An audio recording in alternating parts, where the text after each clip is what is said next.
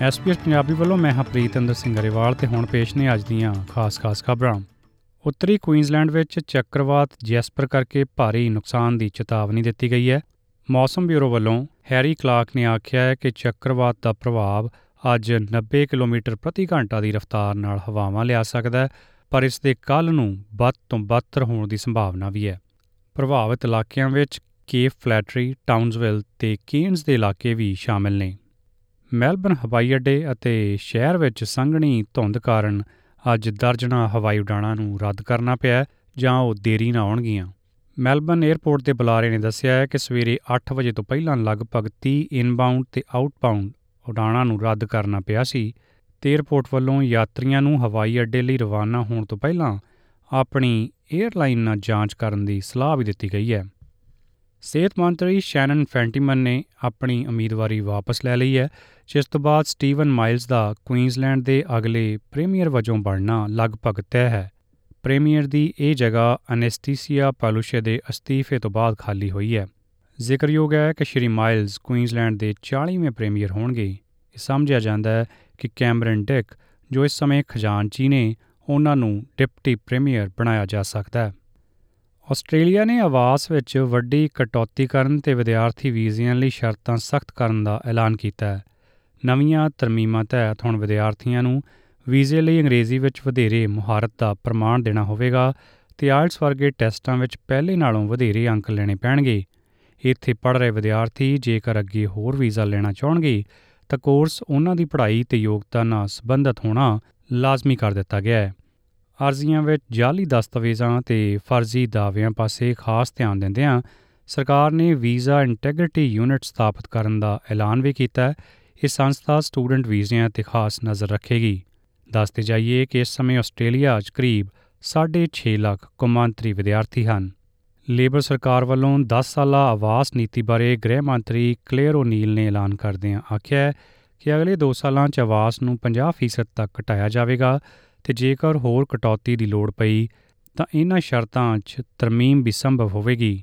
ਜ਼ਿਕਰਯੋਗ ਹੈ ਕਿ ਆਬਾਦੀ ਮੁਤਾਬਕ ਨਵੇਂ ਘਰਾਂ ਦੀ ਘਾਟ, ਵਿੱਤੋਂ ਬਾਹਰ ਹੋਏ ਮਕਾਨਾਂ ਦੇ ਕਿਰਾਏ, ਬੁਨਿਆਦੀ ਢਾਂਚੇ ਉੱਤੇ ਆਬਾਦੀ ਦੇ ਬੋਝ ਸਮੇਤ ਮਹਿੰਗਾਈ ਵਰਗੇ ਮੁੱਦਿਆਂ ਤੇ ਮੌਜੂਦਾ ਸਰਕਾਰ ਸਵਾਲਾਂ ਦੇ ਘੇਰੇ 'ਚ ਹੈ, ਜਦਕਿ ਆਵਾਸ ਵਿੱਚ ਕਟੌਤੀ ਨਾਲ ਉਹ ਵਿਰੋਧੀ ਧਿਰ ਦੇ ਮੁੱਖ ਮੱਦੇ ਨੂੰ ਹਥਿਆਉਣ ਦੀ ਤਾਕ ਵਿੱਚ ਵੀ ਹੋ ਸਕਦੀ ਹੈ।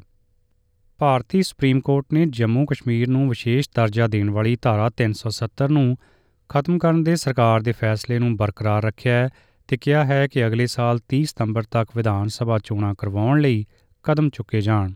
ਬੈਂਚ ਵੱਲੋਂ ਚੀਫ ਜਸਟਿਸ ਨੇ ਫੈਸਲਾ ਸੁਣਾਉਂਦਿਆਂ ਆਖਿਆ ਕਿ ਸੰਵਿਧਾਨ ਦੀ ਧਾਰਾ 370 ਅਸਥਾਈ ਵਿਵਸਥਾ ਸੀ ਤੇ ਰਾਸ਼ਟਰਪਤੀ ਕੋਲ ਇਸ ਨੂੰ ਰੱਦ ਕਰਨ ਦਾ ਅਧਿਕਾਰ ਹੈ। ਤੇ ਉਧਰ ਪ੍ਰਧਾਨ ਮੰਤਰੀ ਨਰਿੰਦਰ ਮੋਦੀ ਨੇ ਆਖਿਆ ਕਿ ਸੰਵਿਧਾਨ ਦੀ ਧਾਰਾ 370 ਨੂੰ ਰੱਦ ਕਰਨ ਬਾਰੇ ਸੁਪਰੀਮ ਕੋਰਟ ਦਾ ਇਹ ਫੈਸਲਾ ਇਤਿਹਾਸਕ ਹੈ। ਇਹ 5 ਅਗਸਤ 2019 ਦੇ ਸੰਸਦ ਦੇ ਫੈਸਲੇ ਨੂੰ ਸੰਵਿਧਾਨਕ ਤੌਰ ਤੇ ਬਰਕਰਾਰ ਰੱਖਣ ਵਾਲਾ ਹੈ। ਤੇ ਉਧਰ ਡੈਮੋਕ੍ਰੈਟਿਕ ਪ੍ਰੋਗਰੈਸਿਵ ਆਜ਼ਾਦ ਪਾਰਟੀ ਦੇ ਪ੍ਰਧਾਨ ਗੁਲਾਮ ਨਬੀ ਆਜ਼ਾਦ ਨੇ ਸੰਵਿਧਾਨ ਦੀ ਧਾਰਾ 370 ਨੂੰ ਰੱਦ ਕਰਨ ਨੂੰ ਚੁਣੌਤੀ ਦੇਣ ਵਾਲੀਆਂ ਪਟੀਸ਼ਨਾਂ ਉੱਤੇ ਸੁਪਰੀਮ ਕੋਰਟ ਦੇ ਫੈਸਲੇ ਨੂੰ ਦੁਖਦਾਈ ਤੇ ਮੰਦਭਾਗਾ ਕਰਾਰ ਦਿੱਤਾ ਹੈ। ਭਾਰਤੀ ਕ੍ਰਿਕਟ ਕੰਟਰੋਲ ਬੋਰਡ BCCI ਨੂੰ ਹੁਣ ਦੁਨੀਆ ਭਰ ਦੇ ਸਭ ਤੋਂ ਅਮੀਰ ਕ੍ਰਿਕਟ ਬੋਰਡ ਵਜੋਂ ਜਾਣਿਆ ਜਾ ਰਿਹਾ ਹੈ। ਤਾਜ਼ਾ ਮੀਡੀਆ ਰਿਪੋਰਟ ਮੁਤਾਬਕ, ਇਹਦੀ ਮੌਜੂਦਾ ਸੰਪਤੀ ਦੇ ਸਹੀ ਆંકੜਿਆਂ ਤੋਂ ਪਰਦਾ ਚੁੱਕਿਆ ਗਿਆ ਹੈ, ਜਿਹਦੇ ਤੋਂ ਪਤਾ ਲੱਗਦਾ ਹੈ ਕਿ ਭਾਰਤੀ ਬੋਰਡ ਨੇ ਆਪਣੇ ਆਸਟ੍ਰੇਲੀਆਈ ਹਮਰਤਬਾ ਨਾਲੋਂ 28 ਗੁਣਾ ਵੱਧ ਕਮਾਈ ਕੀਤੀ ਹੈ। ਪਿਛਲੇ ਮਹੀਨੇ BCCI ਦੀ ਕੁੱਲ ਸੰਪਤੀ 2.25 ਅਰਬ ਅਮਰੀਕੀ ਡਾਲਰ ਸੀ। ਕ੍ਰਿਕਟ ਆਸਟ੍ਰੇਲੀਆ ਦੂਜਾ ਸਭ ਤੋਂ ਵੱਡਾ ਅਮੀਰ ਬੋਰਡ ਹੈ ਤੇ ਉਹਨਾਂ ਦੀ ਸੰਪਤੀ 7.9 ਕਰੋੜ ਡਾਲਰ ਦੱਸੀ ਜਾ ਰਹੀ ਹੈ। ਪਾਕਿਸਤਾਨ ਨੇ ਦੁਬਈ 'ਚ ਖੇਡੇ ਜਾ ਰਹੇ ਅੰਡਰ 19 ਏਸ਼ੀਆ ਕੱਪ ਵਿੱਚ ਭਾਰਤ ਨੂੰ 8 ਵਿਕਟਾਂ ਨਾਲ ਹਰਾ ਦਿੱਤਾ ਹੈ। ਆਖਰੀ ਓਵਰਾਂ 'ਚ ਸਚਿਨ ਧਾਸਤੀਆਂ 42 ਗੇਂਦਾਂ ਤੇ 3 ਛੱਕਿਆਂ ਦੀ ਮਦਦ ਨਾਲ 58 ਦੌੜਾਂ ਦੀ ਪਾਰੀ ਦੇ ਬਾਵਜੂਦ ਭਾਰਤ 50 ਓਵਰਾਂ 'ਚ 9 ਵਿਕਟਾਂ ਤੇ 259 ਦੌੜਾਂ ਹੀ ਬਣਾ ਸਕਿਆ। ਇਹਦੇ ਜਵਾਬ 'ਚ ਪਾਕਿਸਤਾਨ ਨੇ ਖੱਬੇ ਹੱਥ ਦੇ ਬੱਲੇਬਾਜ਼ ਅਜ਼ਾਨ ਦੇ ਨਬਾਤ ਸੈਂਕੜੇ ਦੀ ਮਦਦ ਨਾਲ 47 ਓਵਰ 'ਚ 2 ਵਿਕਟਾਂ ਤੇ 263 ਦੌੜਾਂ ਬਣਾ ਕੇ ਟੀਚਾ ਪੂਰਾ ਕਰ ਲਿਆ। ਅਜ਼ਾਨ ਨੇ 130 ਗੇਂਦਾਂ ਤੇ 10 ਚੌਕਿਆਂ ਦੀ ਮਦਦ ਨਾਲ ਨਬਾਦ 105 ਦੌੜਾਂ ਬਣਾਈਆਂ।